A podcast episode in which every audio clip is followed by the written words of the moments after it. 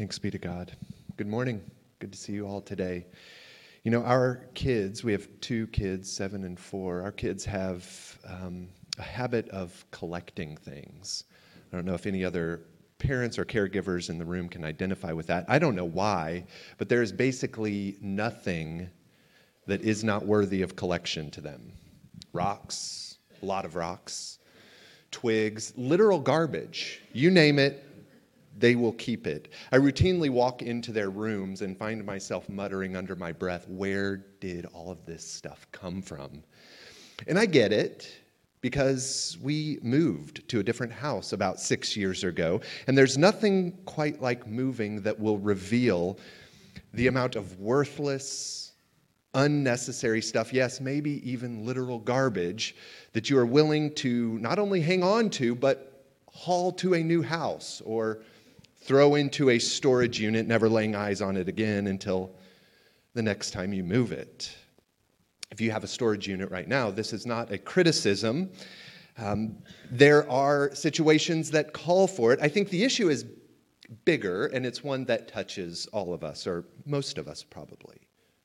Storage units, closets, storage rooms in a basement, an Amazon shopping cart, our credit card and bank statements, all of these things can reveal that at times we have come to the belief that acquiring stuff will satisfy our deepest longings or lead us into a place of fulfillment. And according to Jesus, it's a lie.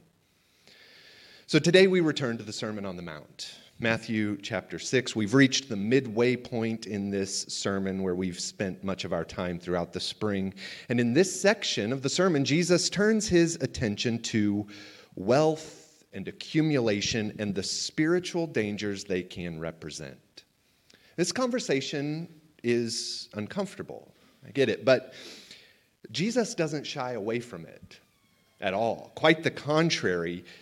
He addresses these issues quite often, and he does so in a much less affluent society than the one we find ourselves in. So I'm afraid it would be incredibly naive, or maybe more like willful ignorance, for us to pretend that these warnings or instructions on this topic are no longer relevant or less important now, or we don't need to be reminded of them nearly as much. Surely they are as important as ever. Maybe we need to be reminded of these issues more often than ever. Where did all of this stuff come from? We begin in Matthew 6, verse 19, where Jesus says, Do not lay up for yourselves treasures on earth. Don't lay up, store treasures on earth. Laying up treasures on earth. This sounds an awful lot like the materialism of our age. Now, a conversation uh, about materialism must not devolve into the unhelpful and untrue argument that the material world is unimportant or that it is less good than the unseen spiritual world. That sort of dualism is not representative of the biblical witness. However, there is a materialism that I think we often absorb, at least one that I often absorb, that insists that our worth is determined by what we possess. Or if not our worth, certainly our happiness, our meaning, our fulfillment, these things are tied to what we own. The life of simplicity that I think Jesus invites his followers into rejects that notion that our worth is tied to the stuff we own. Again, my point today is not to suggest that the material goods that we use are somehow innately evil. I'm not promoting a rejection of the economy. I'm not promoting a rejection of consuming goods altogether. That doesn't make sense. Life without consumption is an impossibility. It is a part of life, and it can be a very good part of life. I mean, imagine a world where we don't have to eat food to stay alive. we just plug in at the end of the day and recharge or refuel our bodies overnight while we sleep like a robot. It sounds awful. We, we would miss out on some incredible parts of life. I mean, think about the delight of tacos or the delight of a good cup of coffee. To be honest, I'm not sure I want to live in a world without a good cup of coffee.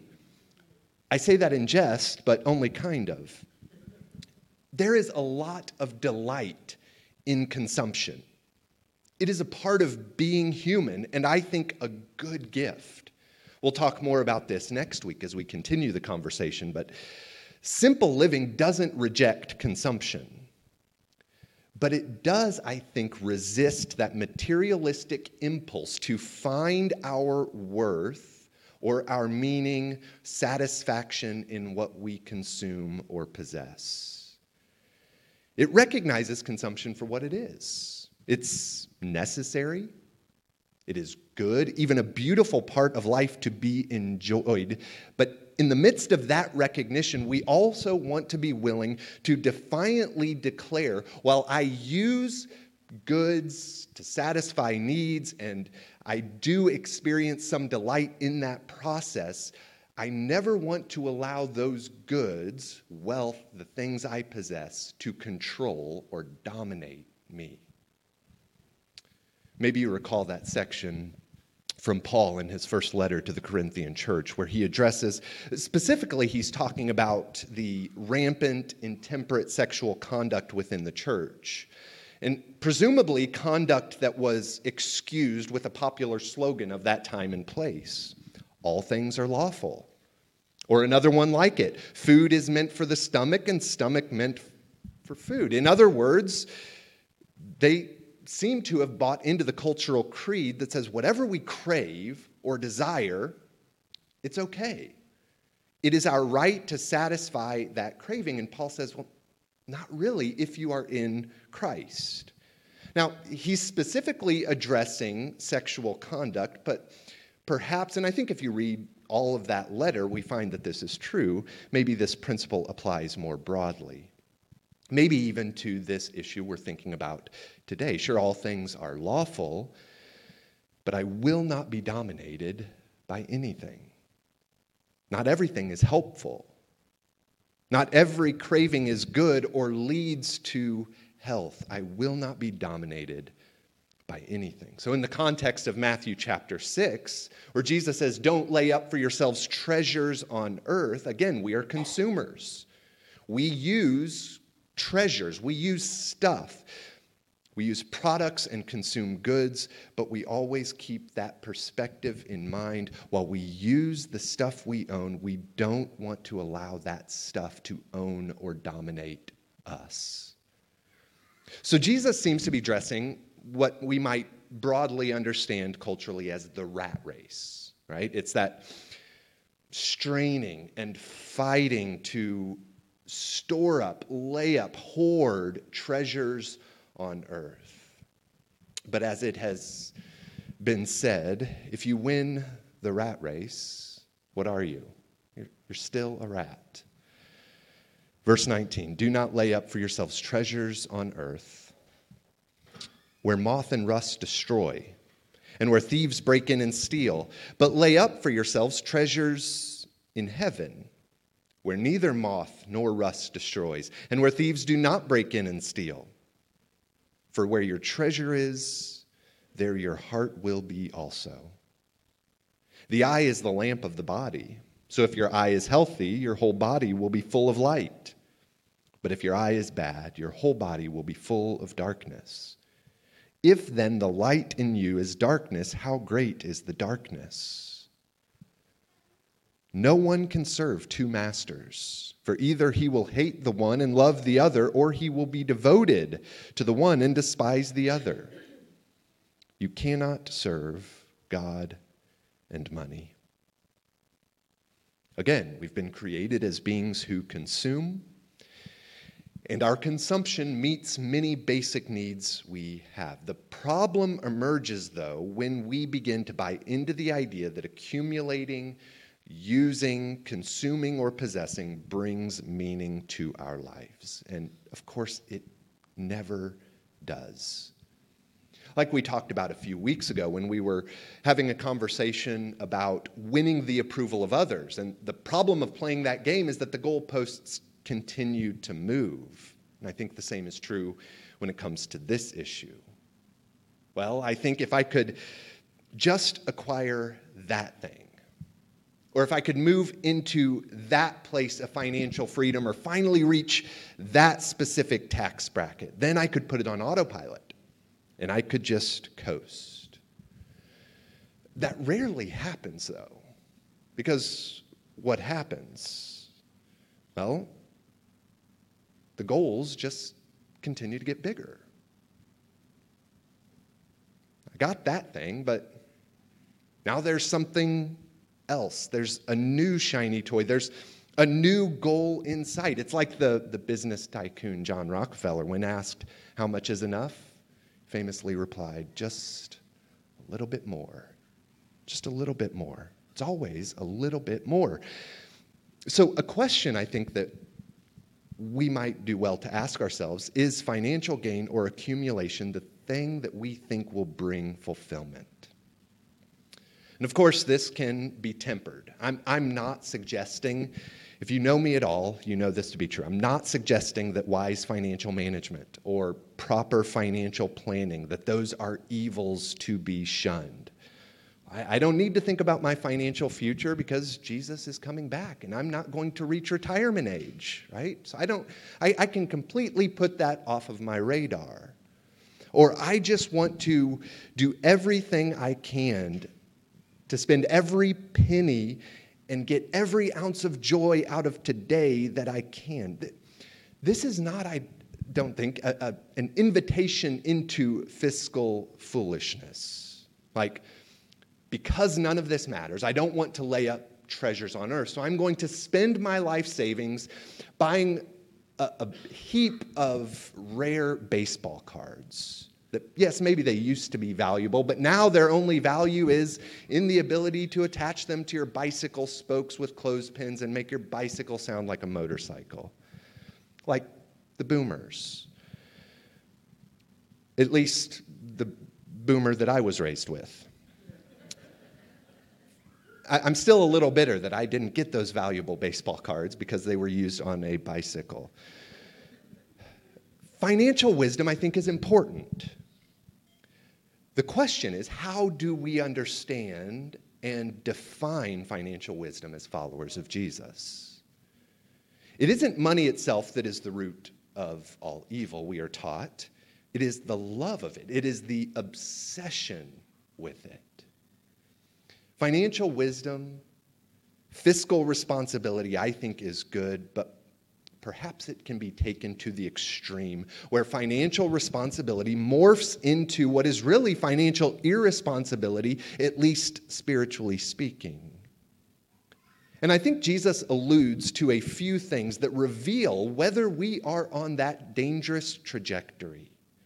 We'll talk about some of these next week, but here some of them are worry, obsession, self centeredness is money or stuff the source of a lot of worry in my life?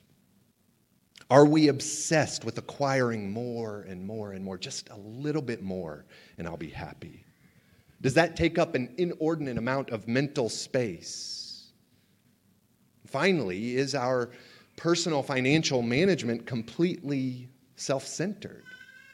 Is it all about what I am feeling and what I am trying to achieve. When is enough enough? Am I, I, I don't think he likes it. I get it. I don't either. Am I looking to financial freedom or accumulation as the thing that will bring me fulfillment or meaning? You know, G.K. Chesterton famously said there are two ways to get enough. One is to accumulate more and more, the other is to need less helping provide for my needs, helping provide for my family's needs, and having some margin financially to be able to assist others who find themselves in hard times. I think those are good goals and worthy pursuits. But unlimited personal wealth, or something as nebulous as generational wealth, those are not primary goals for followers of Jesus. Not because wealth is inherently evil, but it does present unique challenges for those who follow Jesus. Furthermore, as Jesus points to here, while money can address some of the needs that we have, some of those most basic needs, not all of our needs can be met through material gain. Actually, some of our most pressing needs as human beings cannot be met through accumulation. In fact, a never ending need or desire to get just a little bit more might make it all but impossible to develop the one thing I need most as a human being, which is a healthy soul. Our culture teaches us we can, we can have it all. We can have unlimited wealth, and that can be our sole pursuit in life, and we can have a healthy soul. We can have our cake and eat it too. We, we can have the best of both worlds. Anything we lay eyes on or desire, it can be ours. But Jesus teaches us we can't actually have it all. And if we do constantly work to have it all, we might in the end lose what is most important. What good is it if we gain the whole world, but forfeit or lose our souls? Know, in our societal paradigm, money is power. So, money has the ability to secure the future I want. And I think Jesus warns that this is always going to be a losing game, primarily because of what it does to us. I don't think it's a coincidence that Jesus moves directly from this part of the conversation into a conversation about anxiety and worry about what we will eat and drink and where, how we will meet those most basic needs. We'll talk about that more next week. But if our hope is in material goods, we will always be playing this game where we're trying to keep up because material goods, as Jesus says here, do not last. Those of you who own a home probably know this to be true. We are in the middle of replacing a deck at our house. If you've talked to me in the past month, you've probably heard me bemoaning this project. I, when we do major house projects, there are various stages that I always go through. The first one is a sense of foreboding at the scope of the project. Then a sense of foreboding at sticker shock when I realize the cost of the project. And then, you know, as we get into it, I'm move into this state where I'm happy and excited that we chose to do the work ourselves and things are coming together. And then a little bit beyond the halfway point, I'm ready to scrap it all. Let's forget the deck, put the house on the market. We'll just move on. Somebody will surely buy it as is that is where we're currently at in, in the project. So if you're looking to relocate, you can talk to me after our service. Um, all that to say, we're, we're building a deck. The one that we dismantled had a good long life, but it didn't last. The one that we are currently building will not last. At some point, it is going to have to be rebuilt, just not by me. Don't let that be my fate. I can't, I can't take that again. The point is that stuff corrodes. It's destroyed by pests. It breaks down over time. If you have a car that spends more time in your mechanic's garage than it does in your own garage, you know this to be true. If you have food that sits on your counter for a couple of weeks, you see that process of decay take place. It doesn't last. So, why would we put our hope and our trust in something that is itself not secure? This is the wisdom we find in Proverbs 23. We're counseled in this way Do not toil to acquire wealth, be discerning enough to desist. When your eyes light on it, it is gone. For suddenly it sprouts wings, flying like an eagle toward the heaven. Have you ever felt that? If we hitch our sense of fulfillment or security or joy to an object that has a very limited lifespan, our fulfillment, security, and joy will always be up in the air. It's what the author of Ecclesiastes refers to as vanity. Meaningless. It's a chasing of the wind, something that you're never going to grasp. Why in the world am I toiling, working for something that probably isn't going to satisfy and certainly isn't going to last? In typical cheery fashion, this is what we read in Ecclesiastes 5. He who loves money will not be satisfied with money nor he who loves wealth with his income. This also is vanity. When goods increase, they increase who eat them. And what advantage has their owner but to see them with his eyes? Sweet is the sleep of a laborer, whether he eats little or much, but the full stomach of the rich will not let him sleep. Doesn't satisfy. Never enough. You, you get more, the author of Ecclesiastes says, but there, there are more demands. This is one of the principles behind lifestyle creep. I think it's something that plagues most upwardly mobile societies. Yes, your salary or your income may increase, but inflation, man. Or you slowly start to have more dependence or you slowly develop more expensive tastes, and even though you have more, it doesn't go nearly as far. And even if you do move the needle on your net assets, your happiness quotient doesn't really change all that much. And to be fair, economic studies uh, show that money can increase happiness to a certain extent, which, to be honest, makes some sense to me. Because increased financial margin means that all of my most basic needs will be satisfied or met, and maybe I will have less money related stress. And, and that can feel really good and can be, uh, lead to a sense of increased happiness. But Jesus even bucks that traditional wisdom and says, For my people, whether in want or plenty, contentment is possible. And contentment with whatever situation we find ourselves in will be a source of happiness and true joy that is not dependent on the security of current assets that are completely insecure. It will not depend on the security or the acquisition of new assets that I may not be able to get anyway, and once I get them, they probably won't satisfy.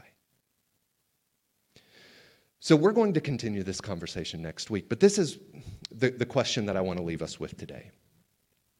Have we or do we ever find ourselves displacing God with money or goods?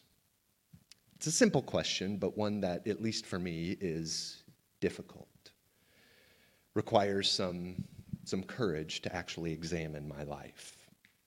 Do we ever displace God with money or goods. Jesus says here, it is impossible to serve God and mammon. Sure, money can make it easier in certain ways. Um, it can lead to uh, uh, less stress in certain ways. But if we begin to serve money, if that is what our heart and our mind is all wrapped up in, if we begin to look to money as the source of freedom and security, it is actually going to end up enslaving us. It, it isn't going to lead us into freedom. So Jesus has learned this simple lesson from the moth nature is going to eat away at your stuff. Learn the lesson of rust. Time is slowly going to corrode or eat away at the stuff you own. Learn the lesson of humanity humans may break in and steal the stuff that you have. Either way, it is not secure. It just isn't. If we think our security is tied to something that is itself not secure, we will drive ourselves mad attempting to do the impossible.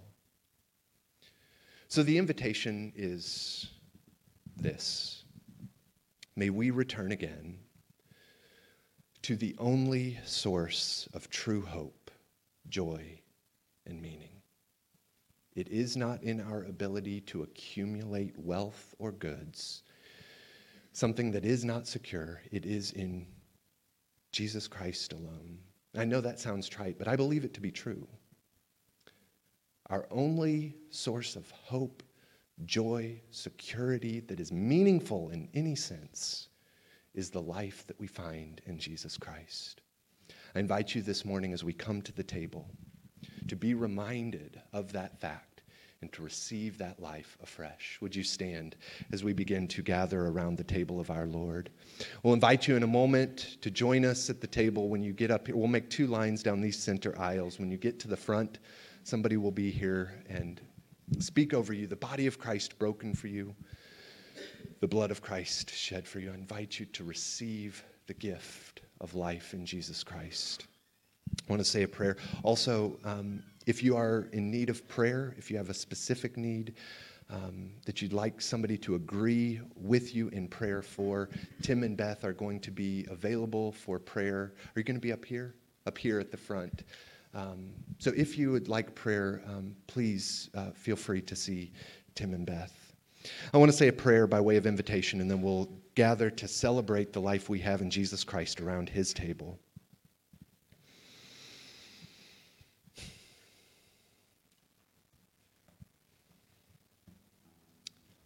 Lord Jesus, give us courage this morning to take an inventory of our hearts and our minds, to take seriously this invitation to identify where our treasure is, knowing that that is where our heart is and that's where our life is headed. Give us courage to resist that incredibly strong pull and to return to you as the only source of life, joy, contentment.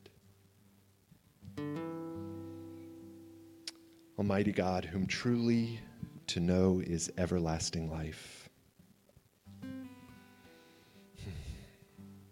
Grant us so perfectly to know your Son, Jesus Christ, to be the way, the truth, and the life that we may steadfastly follow his steps in the way that he leads to eternal glory. Through Jesus Christ, your Son, our Lord, who lives and reigns with you in the unity of the Holy Spirit, one God, forever and ever. Amen. Would you join us at the table of our Lord?